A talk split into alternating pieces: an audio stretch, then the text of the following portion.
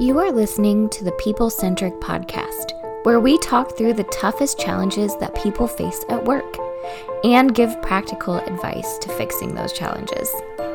Thanks for joining our movement to create workplaces that are happier, healthier, aligned, and empowered by putting people at the center of all that we do.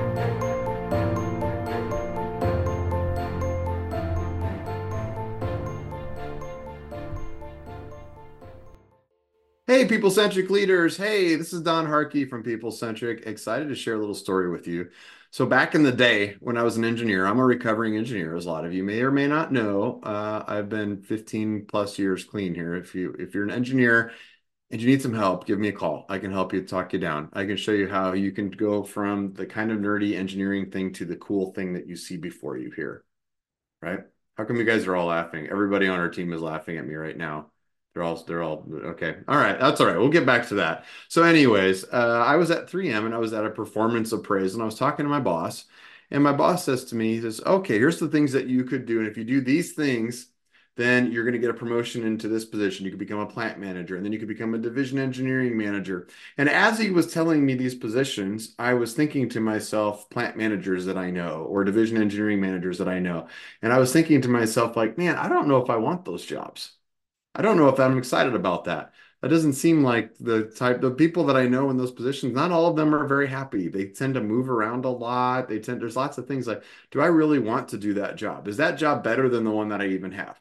So I brought that up to him. He said, you know, you could do these things. And I just said, you know, I'm not sure I want those things.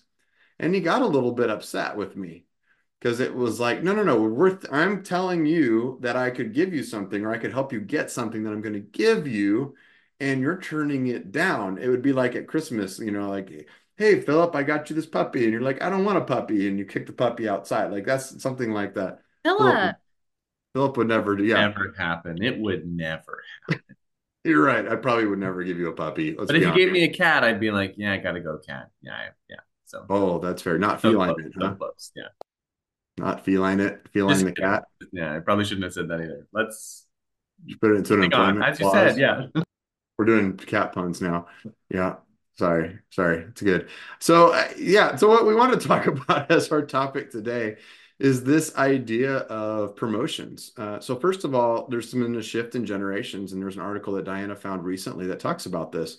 How in original times, in olden days, back in the day, back when the boomers were in were in middle management, working their way up, and all of that, if somebody got a promotion, you took it like you took it. I remember early in my career, I got transferred from one plant to another plant. I got called by my boss's boss, and they said, "Hey, we're going to move you to this job, and that's going to set you up for this job." And da da da. And it was not really much of a question.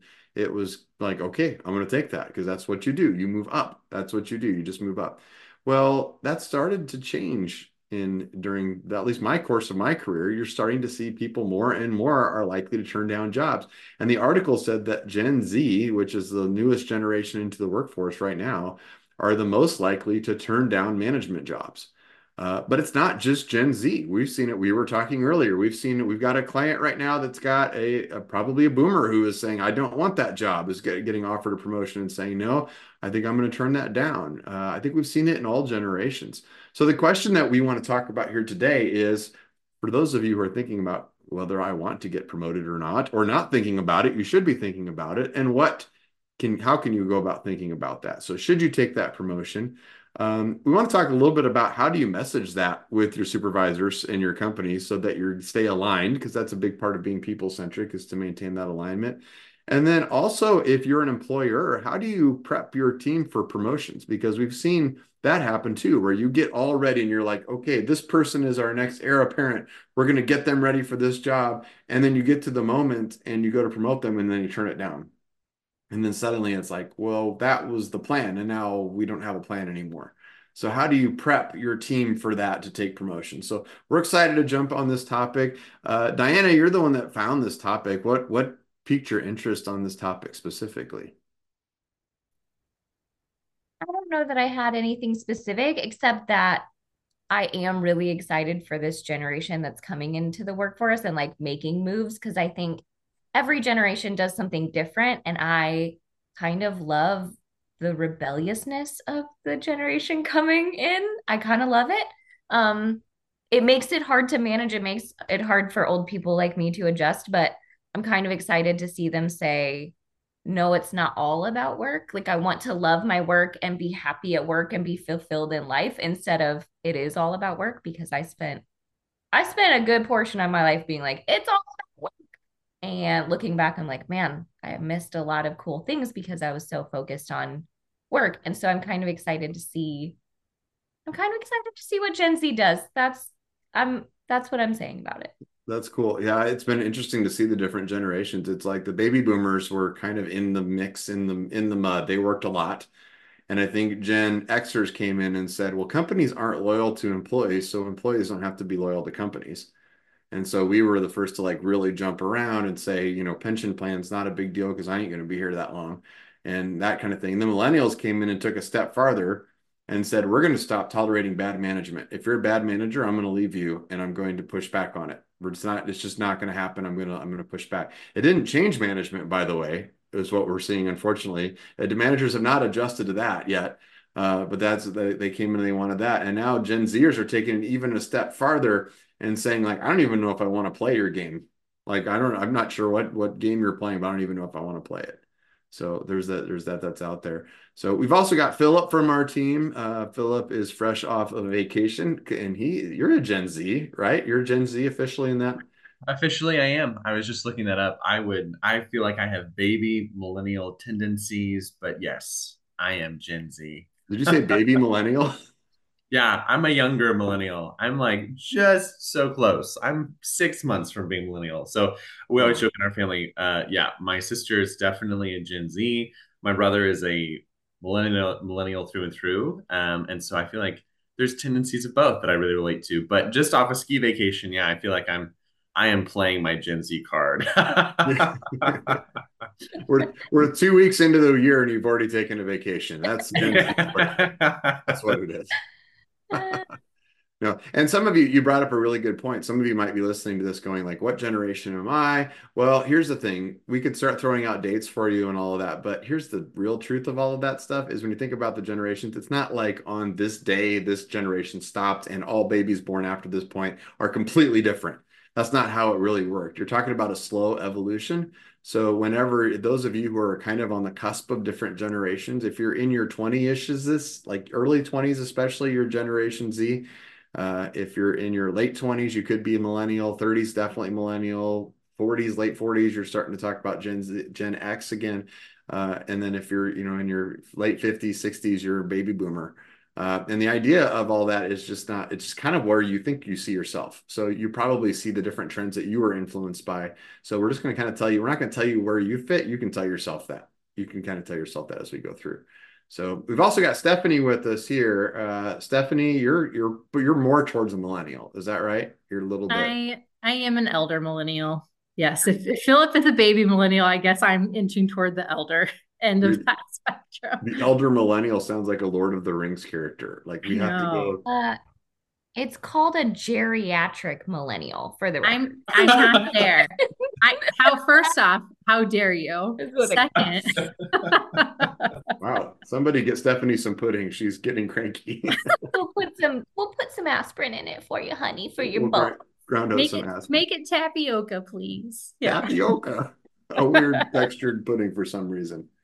I love it. I love it. So, so first of all, so this is our team. We've got Stephanie, Diane, and Philip today, uh, uh, and so let's start off with the first question: Is so you're you're at work, you're kicking butt, you're thinking about where your career is going to go, and there's an opportunity for you to take on something different. And right now, I think it's just kind of thrown out there. I think still the standard for most companies is you start in a job, and at some point, you're probably going to have an opportunity to move up there's still the career, like we still call it a career ladder, which implies you have to climb the ladder and I have to work my way up. But the question is, should you take a promotion? Should you be looking at a different job? So let's give some tips on, I'm thinking about taking a different job. I'm taking, thinking about taking a move up. How does somebody make that decision? Well, I think, I think, uh, I think first of all, people are still thinking about money, right? That's still a thing. Um, I always say the people who say that money isn't the isn't a worry or whatever, money's not it's the people that have it, right? If you have enough, you're not worried about that. So I think money is always the thing that people are kind of chasing in the earlier parts of their career. And so I think you should look to see are you actually taken care of? Are you living within your means? Do you have the money that you need? And if not, is that next role going to get you that? And what cost is that to you to get the new money? I think that's kind of silly because I think money is really important to everybody. If you're just, excuse me. oh man. Throw that away. Yeah. John just blew his nose into a 20. That's I just how blew my nose. If you're listening, yeah, if you're watching on YouTube, you just got a little bonus because I just acted like I blew my nose into a $20. And now if you're on video, you can also see me carefully putting that back into my wallet.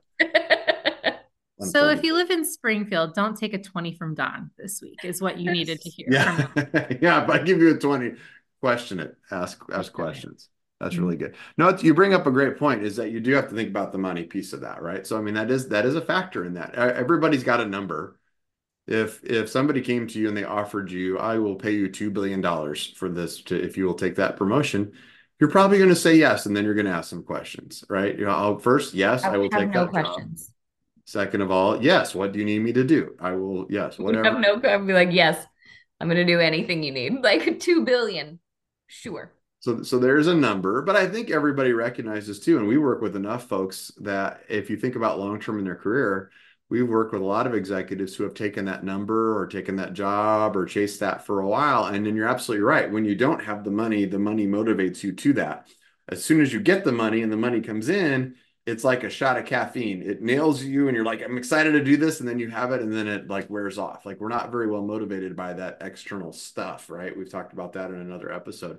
So you do have to be careful about it. So beyond the money, once they get past that part of it and that consideration, what else should you be looking at to whether or not you should take a new job?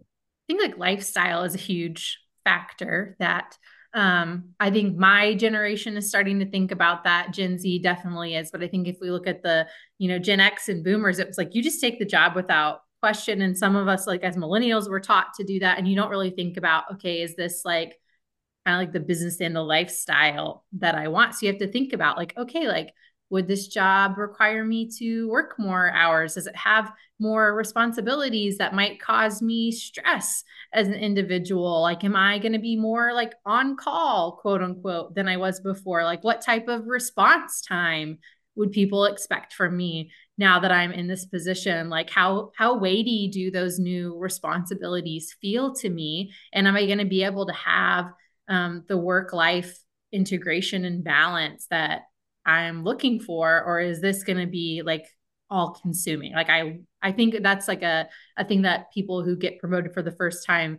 in a lot of roles will experience, where they're like, oh yeah, like I kind of forgot how easy I had it when that job when I wasn't a manager, when people weren't counting on me to balance budgets or run the business. Um, there's a little freedom in not having as many responsibilities.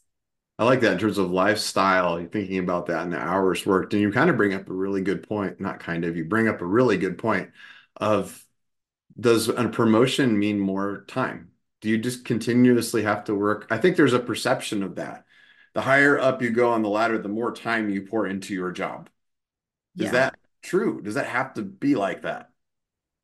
No, I mean, it doesn't have to be like that. And I don't think that's true of a lot of jobs, but I think traditionally that's what we've seen, right? And really in companies that have a lot of hierarchy, that's typically what you see is that the higher up you go in the structure, then the more time it takes. Like I'll never forget my very first job out of college it was an hourly clock in clock out 8 to 4.30 and i mean at 4.30 it was one of those jobs where it was like whatever was on your desk you just left it there and you did not touch it you did not work on it you didn't think about it um age myself a little bit this was before we all had email on our phones and so it was like really like you did not work again until 8 a.m. the next day. And you could actually get penalized for doing that because I was on an hourly wage, right? And they didn't want to pay me overtime for my work. And I can remember my mom, who at the time was at nearing the peak of her career, and she was like, Oh, you just wait. Someday you'll have now all this time you'll have to spend, and work won't just live on your desk and it'll be a part of your day to day. And even then, I can remember thinking, like, well, that sounds terrible. Why would I want to do that? Like, it's kind of nice to leave at 4 30 every day and turn off my work brain. So I like that distinction between the idea of like there's hours that you work, but as you go up in responsibility, certainly for most jobs, as you move up the manager chain, there is time. There's not the nine to five component to it. There's there's something that you're you're responsible for this thing regardless of when it happens, right? I remember the, when I first took a supervisor position, I know I would get calls in the middle of the night sometimes. You know, it was a production environment. So sometimes three o'clock in the morning, the phone would ring and it was because they were having trouble with something. And I was the one I couldn't say, Hey, I'm not on right now.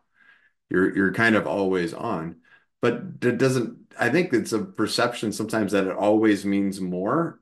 And I think that it often does but I would propose that I think it does because people have that perception. I don't think it's like even a conscious perception for a lot of people.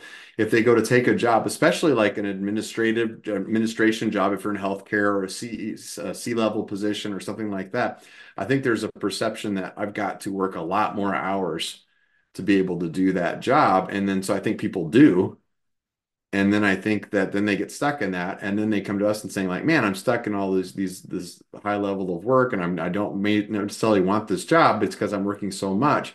But I'm saying it may not be because of the level of the job. It might be because you're the one that put yourself in that position. Because who would change it if you're the CEO and you're working a lot of hours? Who else has the? Who are you waiting for to fix that? Like who who could who can swoop in? You're waiting for the CC, CEO, the CCEO. What is that? The chief chief executive officer there's no level above that. So who comes and tells you, hey, you're working too many hours, you should stop doing that. Right. So yeah, yeah, and I to add to that really quickly, just to get on a tiny soapbox here, you know, I mentioned the email thing, but that's one thing I think a lot of times people they add rules to their jobs that do not exist within their company policies or cultures. Your leader never asks that of you. Of they add these rules about how quickly I have to respond to an email you know, how often I have to check my phone. I have to have email notifications turned on on my phone. So that way I read every email the second it comes in.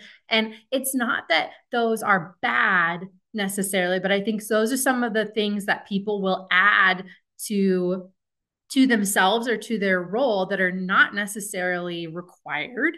Um, you know, not all of us are in jobs where we have to respond to something within like 10 minutes or, you know, the building burns down. Um, a lot of us could take more time to do that, but we don't because we've created this picture in our head of what it means to move up the ladder. Or maybe to your point, Don, we're seeing it modeled at other levels of leadership. And so we start telling ourselves a story that, oh, well, I have to act this way to be successful within my organization. And it's just not true. So if you're in an organization and you're a C-level executive and you're trying to get somebody else to at some point take your job, don't get all consumed by your job and have terrible work-life balance because you're teaching your people that this job is awful. And then also be careful about how you set up your time. I like that a lot. Steph and I were just at a retreat with a client and they were talking about their customer service time. And they showed a, uh, a data sheet that showed how quickly they respond to ticket customer ticket issues.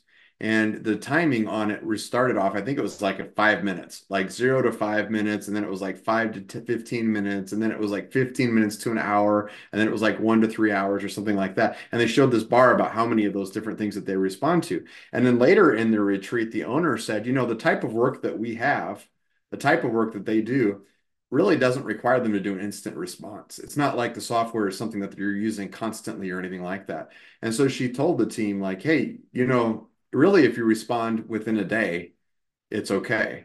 And maybe responding within five minutes actually sets a bad precedent for the customer to put that out there. But then somebody else pointed out and they said, yeah, but the sheet you showed us that showed the measurements showed us like, can you respond in three minutes or one minute or five minutes or 10 minutes? And so you have to be careful like what messages you're sending out about what expectations you have i know i just spoke to a, a young executive who is rising up in in the in his field and he's doing a great job with it and is really excited about it but he's looking at that next level which he's probably ready to take on going i don't know if i want that And the reason he's not sure if he wants that is because the people above him are not modeling the type of leader that he wants to be. They're not showing him that. So he's looking at it going, wow, that looks awful. Uh, and so if you're an executive, you got to be careful about that. Um, let's let's flip that around the discussion. So let's say you are inside of a team, and let's say you're Don, and now you're in the performance appraisal, and they're saying, "Hey, we want you to take this position." Let's flip that around. As the employee, how do you message that to your employer that you may not want to take that promotion? Because that that conversation could be a killer. It could end your career in some ways, right? It could be like, okay, I don't want to get promoted. And so then, all right, we will never think of you again for uh, additional opportunities. So what's the right way to bring that to your employer? Well, I think when they when they bring this to you, which I hope they're bringing it to you sooner rather than later and they're not just saying like, "Hey, we're going to promote you starting next week. Isn't that great?" I would hope that they are telling you these things earlier so that they're preparing you so that you can have these conversations. But regardless, um, I, I think you can say something to the effect of, I'm very proud and so honored. And like, this is a great opportunity for me. Can we talk about the roles and the expectation? Can we talk about what you want from me and how I can be successful in this? And really have a good open dialogue about what those expectations are and what that looks like. Um, and and if you have the type of relationship i hope you could say something to the effect of i've seen how others do this job and i would do it differently. Right? I i don't think i would do it the way that you do. I'm not going to spend 60 hours of work with the the email on my phone and you know everyone being able to teams message me at all hours of the day. I would like to have these expectations and these boundaries put in place right? Maybe you can't say that but i think you could say I will do this job differently as long as I'm meeting these expectations. Are we okay? I like that you're introducing kind of a process, like it's a mental process versus the way that, you know, 20 something year old Don handled it of saying like, I don't think I ever want to have that job again. That's stupid. Those people are awful. You know, I that's, that's, that's running into things. That's skipping too many steps in the process. You started off by doing something really important that sounds really basic of just asking permission to have the conversation in the first place like shifting the goal. So like it's the conversation's coming up. Stephanie, we're considering you for this position and it might be an opportunity. And Stephanie says, you know what? Is it all right if I ask a few questions about that position? Because I want to know a little bit more because I want to make sure I'm a great fit for that position and that position is a great fit for me. That's a great play. Nobody's going to say no. No, actually, this is a you have three seconds to say yes or no. Three, two, one. All right, Philip. Philip, do you want the job? Ready? Three, two, one. Right. It's he shook his head yes, so he's got it. Sorry, Stephanie, you're out. Um, yeah. So I, Aw, it, man. Yeah, bummer. Sounded amazing. Sounded bummer. Like, it sounded yeah. like you were a really healthy boss to pressure me in that way and give me a deadline to which I know we're joking, but I I've um, almost kind of had that happen to me before where somebody was like, here, we want to give you this, and you have 24 hours to decide. And like it was within a space where there wasn't time for questions. And I'm like, that should be a red flag if there's no time to ask questions or have a conversation or dialogue or someone's really pressuring you to take it then like take a take a step back there or just call philip because he'll take it I'll take it every time. That's why basically. Well, it's funny that you said that. You know, anywhere I've worked prior, um, I've always. It's usually within the first year. There's been like one or two opportunities to move up, and so early on, you know, when that's at a grocery store, you're like, yes, uh, I'm excited and I'm in college and working full time, and this doesn't make sense, but I'm gonna do it. And you find out what you're gonna get, like your pay raise is like very small, right? But you do it because you want the experience. And um, I think that was a great thing for me. But then, you know, now you look back and I think, why in 18 years old with braces did you want to manage people who were 40? um, that led to lots of challenges, right? Anywhere you've worked ever since then. And I think um, there's a lot of value in looking at what has been done. And kind of one of the things I'm reading a book right now by Dr. Jean Twenge is the name, and it's called Generations, aptly for our conversation. And it really says, you know, generations are defined by the technology around them. That's really one of the things that defines generations. And we've all given examples of how I think at this point in time, work is just overwhelming because technology can reach you at all times. So I think speaking from the mindset of Gen Z, if you're um, looking ahead to what you'd want, like Diana's example is amazing. It's like these are these are my values or these are my boundaries. These are this is how my style might be different than what you want. Um, but I think if you're, you're an employer and we hear this often, and you have a Gen Z like all star that you see, someone you really want to like put in place to stay a part of your organization long term. Um, I think just making sure that you honor them in the middle of that too. The way Diana answered that, like if the boss comes to Gen Z and says, "Hey, we want you to have this job," she responded with like this very honoring approach, like "Thank you, I'm honored," and like "Let's talk."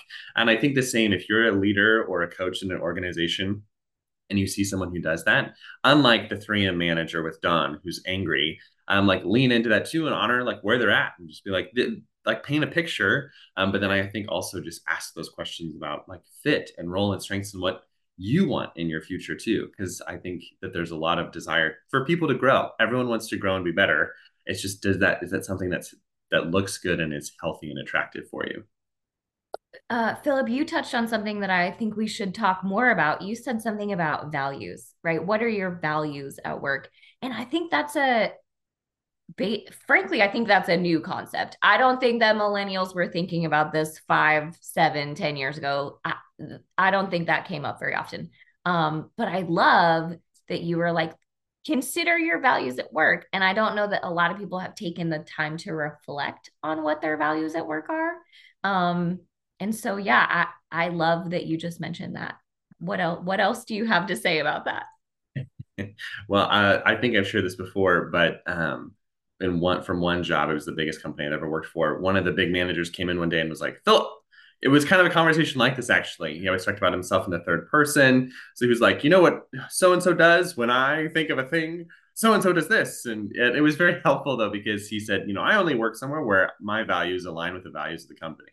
And that was the first time I heard someone talk about that, right? So ever since then, I've truly, genuinely leaned into that. Um, even joining People Centric, right? I really leaned in and asked, like, what do you do? And kind of testing out are these values things that you put on paper and put on your website, or are they functioning values that like flow through your company?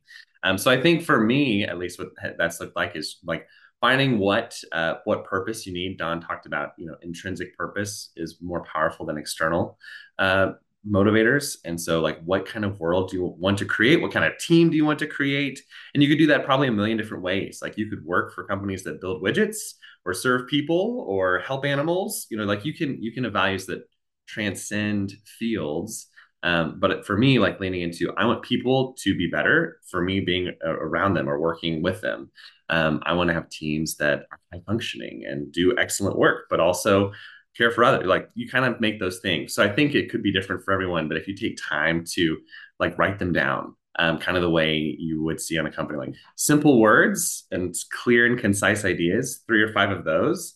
And I think that could really help you look for the jobs that are right for you or the companies that are right for you. So I'm going to be a little bit transparent here and just share like here's I've heard lots of folks have turned down jobs or expressed concerns about jobs.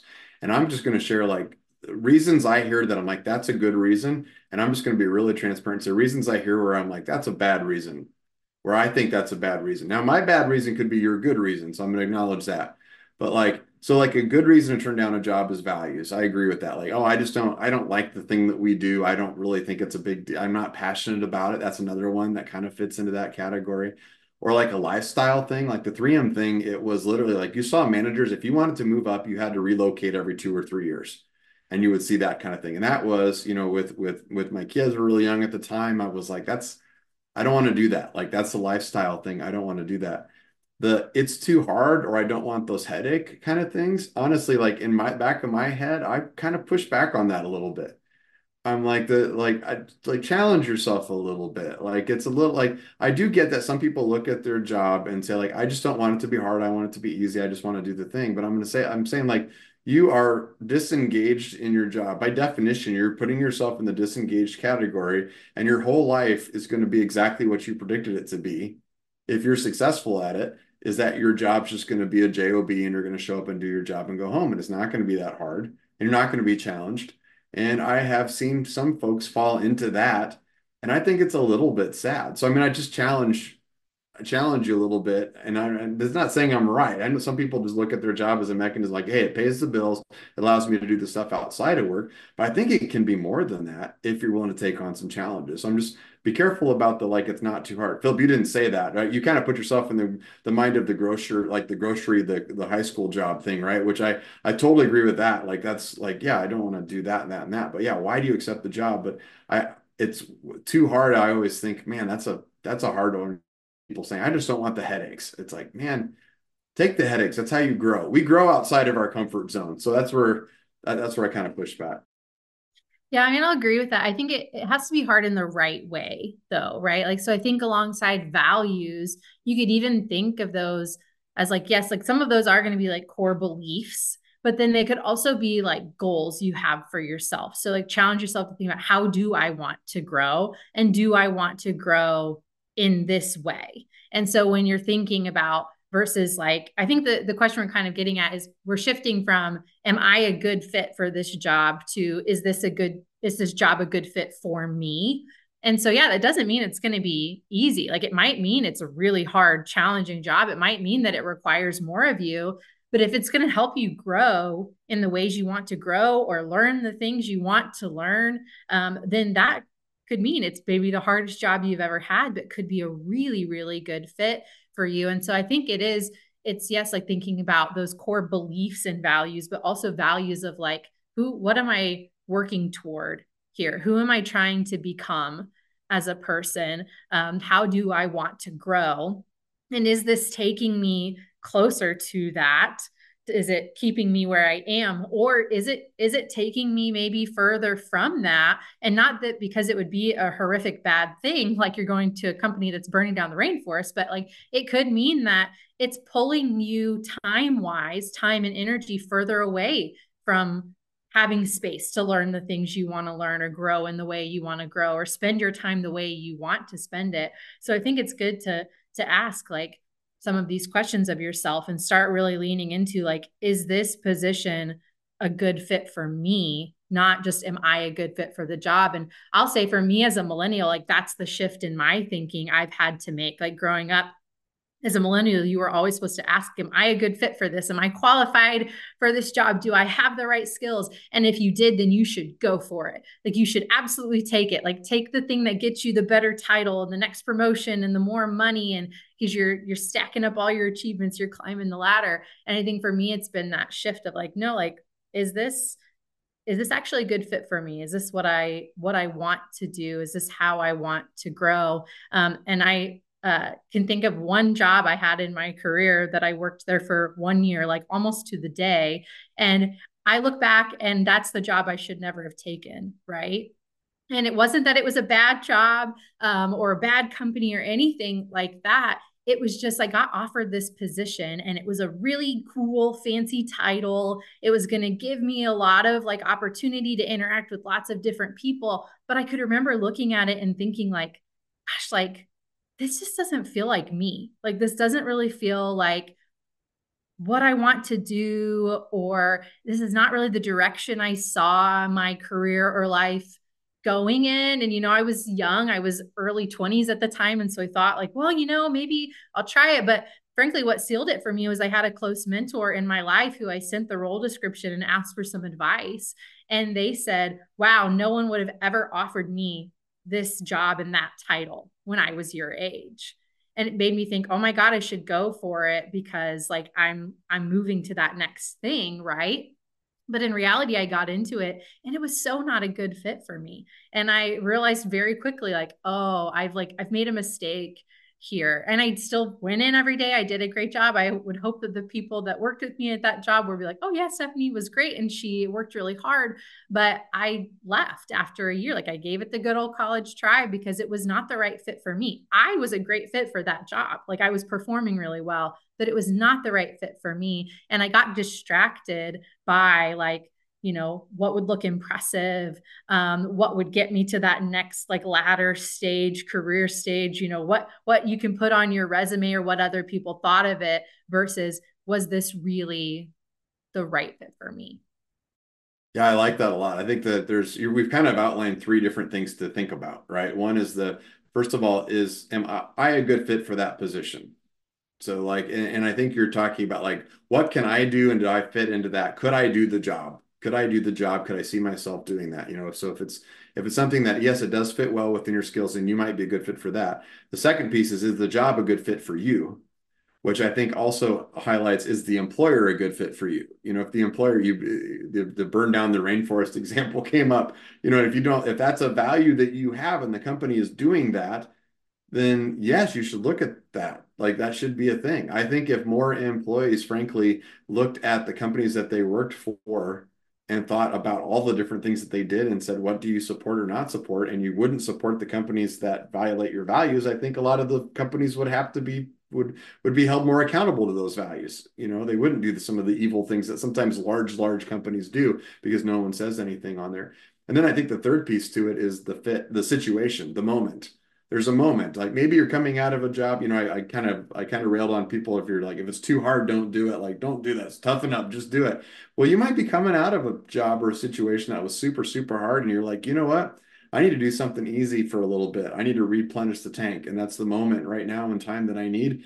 And so maybe the situation changes a little bit, or maybe there's something going on in your life. Maybe you're taking care of somebody who's sick, or you've got young kids, or something like that. And you just need a moment, right? To, through a moment in your career a few years to be able to take a position differently. So I, I like that a lot. Last thing I think we could, we, we, and I think Stephanie, you mentioned this a little bit, um, and Diana, I think you did too, is from the employer side.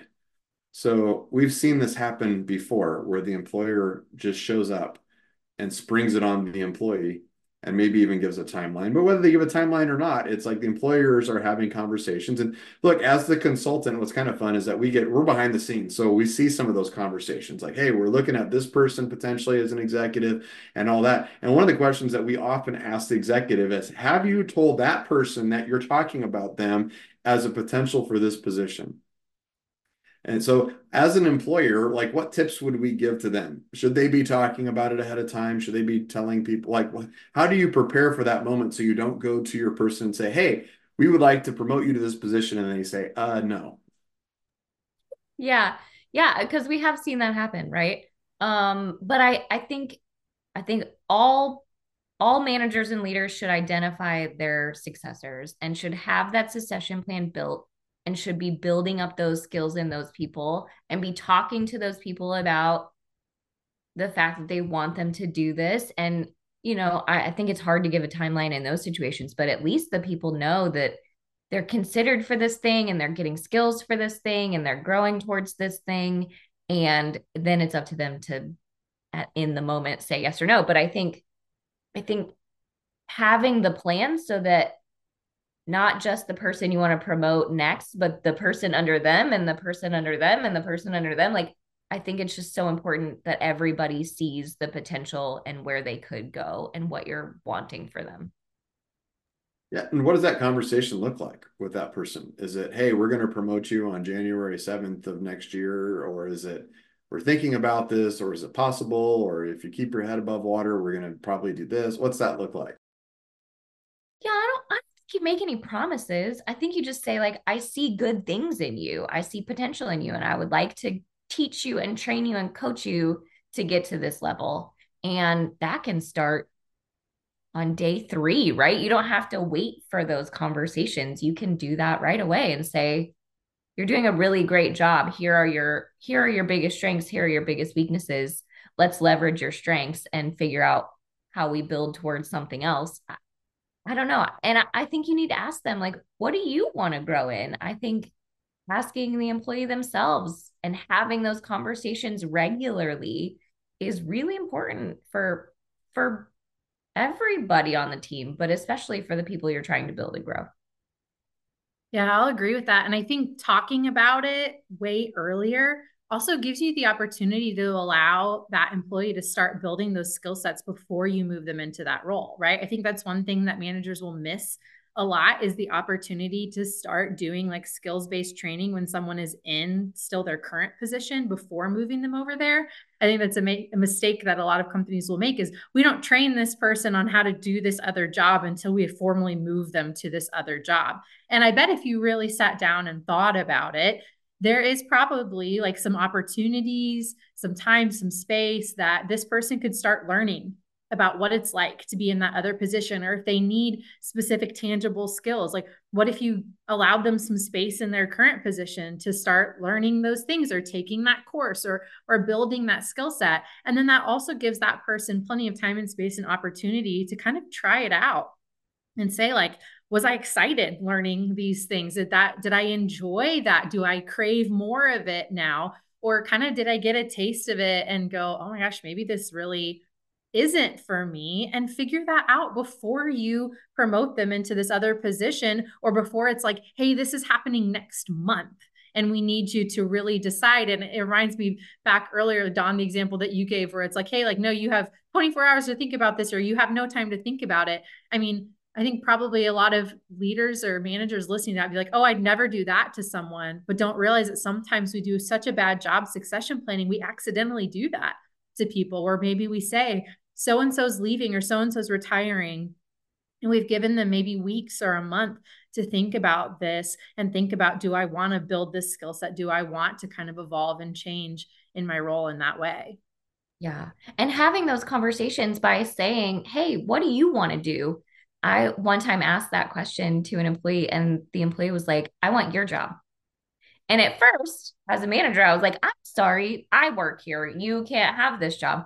But then after a little bit of like, you know, thinking through and and being adult about it, I was like, oh, actually, this is a really good opportunity. You want this job, I'll teach it to you, right? Let me show you all of the things that I do. Let me have you ask any questions that you have. And then it's not just you're gunning for my job, which I didn't, that employee did not mean it that way.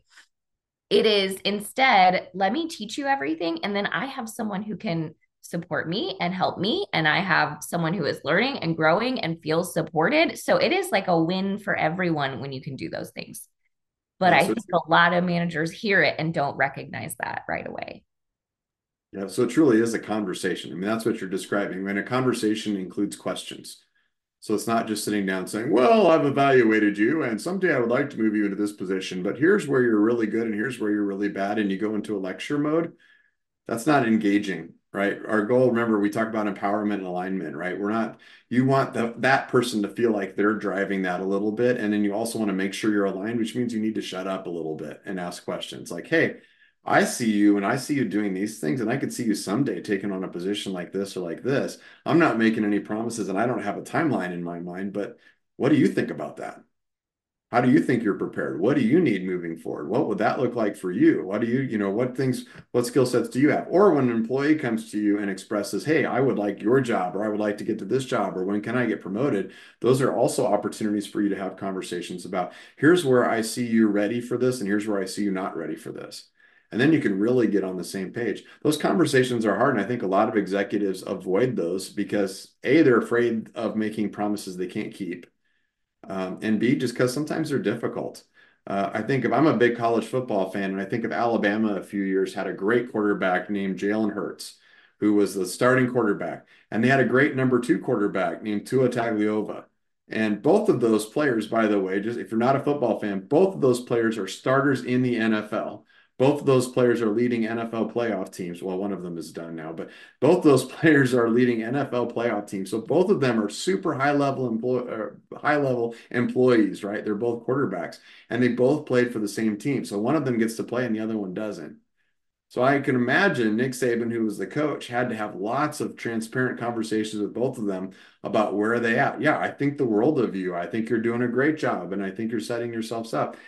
Now, for those employees, if you don't follow football, like Jalen Hurts got into the national championship, and I can't remember if he got hurt or he wasn't playing well, but Tua came in and played and ended up winning the national championship. Both of them got recognized. Both of them have moved up, and both of them have been wildly successful. Jalen Hurts did transfer to another school at some point, uh, just to be if you're if you're a football fan, you're like, but he transferred over to Oklahoma. Yes, he did, but it, it was a step in the process. So I think it's it's hard to have those conversations with employees to say, here's where I think you're ready, here's where I think you're not. But you tell me also, because if ultimately the idea is you're trying to build ownership in the process, you want your employees to want to move up if you need if you think they should move up. You know, and if they're not ready to move up, you want them to know why they're not ready if they really want to move up. Otherwise, they're just going to get frustrated and disengaged with you. So those are difficult conversations to have, and you need to have those way before you're ready for those because those momentary conversations. I like what you said about the idea like nobody few few managers or executives listening to this say yeah i'd like to give a 24 hour ultimatum to my employees to take a job or not. But there's lots of scenarios that you don't plan for. You know we've been in meetings before where high level executives just leave just leave. We are stephanie and i were in a meeting a little while back that a top level executive just uh, literally just uh, after lunch just came to the rest of the group and said actually i'm done. I took a different to promote somebody. And so they're thinking, we got to keep this work going. So now suddenly they're talking to people internally like, can you take this job? Can you take this job? Can you take this job? If you haven't been having any of those conversations beforehand, now really you're behind the eight ball. You're going to be a little bit behind in terms of trying to get everything set up. But if you've had those conversations beforehand saying, hey, this wasn't the plan, or that we didn't have a plan, or I didn't know this was going to happen, but we've been talking about this, you already know where you're kind of ready and where you're not ready. So let's talk through this and how can we implement this into the plan. So Let's do look final takeaways for this. What's our advice either for the employee thinking about taking a promotion or for the employer thinking about promoting somebody? Yeah, I mean, I'll add one more quick thing to what you said, Don, too, of like, you know, I, I remember that moment and how painful it was for that team, for that person to just like leave, you know. So if you have those conversations beforehand, then the moments where somebody says no, right? Like if somebody's like, no, I don't want that job, it's far less painful when it's not like we have to fill that job today, tomorrow, next month. Um, we could do it later. But yeah, I think my biggest my biggest takeaway is if you are the employer, it's like don't be afraid to have these conversations really early. I know it can feel scary to like put something on the table that you know you may not be able to like promise an employee that um, but it's developing your team it means a lot to people to hear from their leaders like hey i see this good thing in you and i see how you could really help um, and how you could grow here. So have those conversations early, make it a part of your regular conversations with the team um, instead of waiting until the moment where we have to fill that job. Um, and then, yeah, if you're the employee, like really think about like, what do you want out of your your job right now? What do you need from it? Um, and kind of write those down. So that way when these conversations come up you're you're prepared to talk about them and can really think about whether something is a great fit for you. Um, and if it is like the job and that lifestyle that you want is it going to give you the type of balance um, or integration that you want in your life right now? Which all let's say balance could go either way like you might have a season where you're more job heavy because you're learning and growing and challenging yourselves or you might have seasons like don mentioned earlier where you're like you kind of do need a break and you might be a little more um, work light in those seasons but really think about what you what you need right now and what aspirations you have for yourself in the future so when these conversations come up you're prepared yeah, I, I love all of that. I, I agree with all of that. I think my key takeaway, if you're an employee, have the conversations with your manager about what you want, where you want to go, what you want to do. If you're a manager, have the conversation with your employees about what they want, where they want to go, what they want to do. Um, and I think as so many of these go, it's about the conversations that you're having along the way. Yeah, and hopefully those conversations include lots of questions both ways. If you're the employee, ask questions. Tell me what that job entails. Tell me what you see for me. Tell me you, where am I ready for it? Where am I not ready for it? Those types of things. If you're the employer, you know, where do you want to go? What do you want? What do you aspire towards? So if you, by asking the questions, you engage both parties of that and maximize the chances of that being successful because a job is a relationship. You know, the employer employee relationship, it needs to be healthy, means both sides need to ask questions. It needs to work both ways. So, all right, very good. So if you're thinking about taking that promotion, like think think about it, like consider it, look at the values, uh, make good choices. I think if we as employees hold companies to a higher standard, I think then we can start to finally move the needle on engagement levels because you're going to make it a demand in the market, uh, which I think would be really good. And as an employer, I think those of you who are struggling to find talent out there should probably spend more time looking at the talent you already have and having those conversations because I think that you probably have some of the folks that you already need and are thinking about. And you just maybe haven't had that conversation. You may have a diamond in the rough who hasn't expressed what they would like to do uh, in the future. And so the only way you can find that out is to ask questions. So be curious and jump in. So thanks everybody for joining us. Uh, as always, if you have any topics that you'd like uh, to hear more about, send us something. We'd love to hear from you. So thanks for joining the People Centric Podcast. Thank you for listening to the People Centric podcast. We are so grateful for you joining us every week. If you like this content, please like and subscribe. Also, feel free to share on your social media with everyone that you know. It really does help us. If you would like to contact us, I have put our information in the show notes. Please reach out anytime. We love hearing from you. We will be back next week with a new topic. Until then, be well and lead well.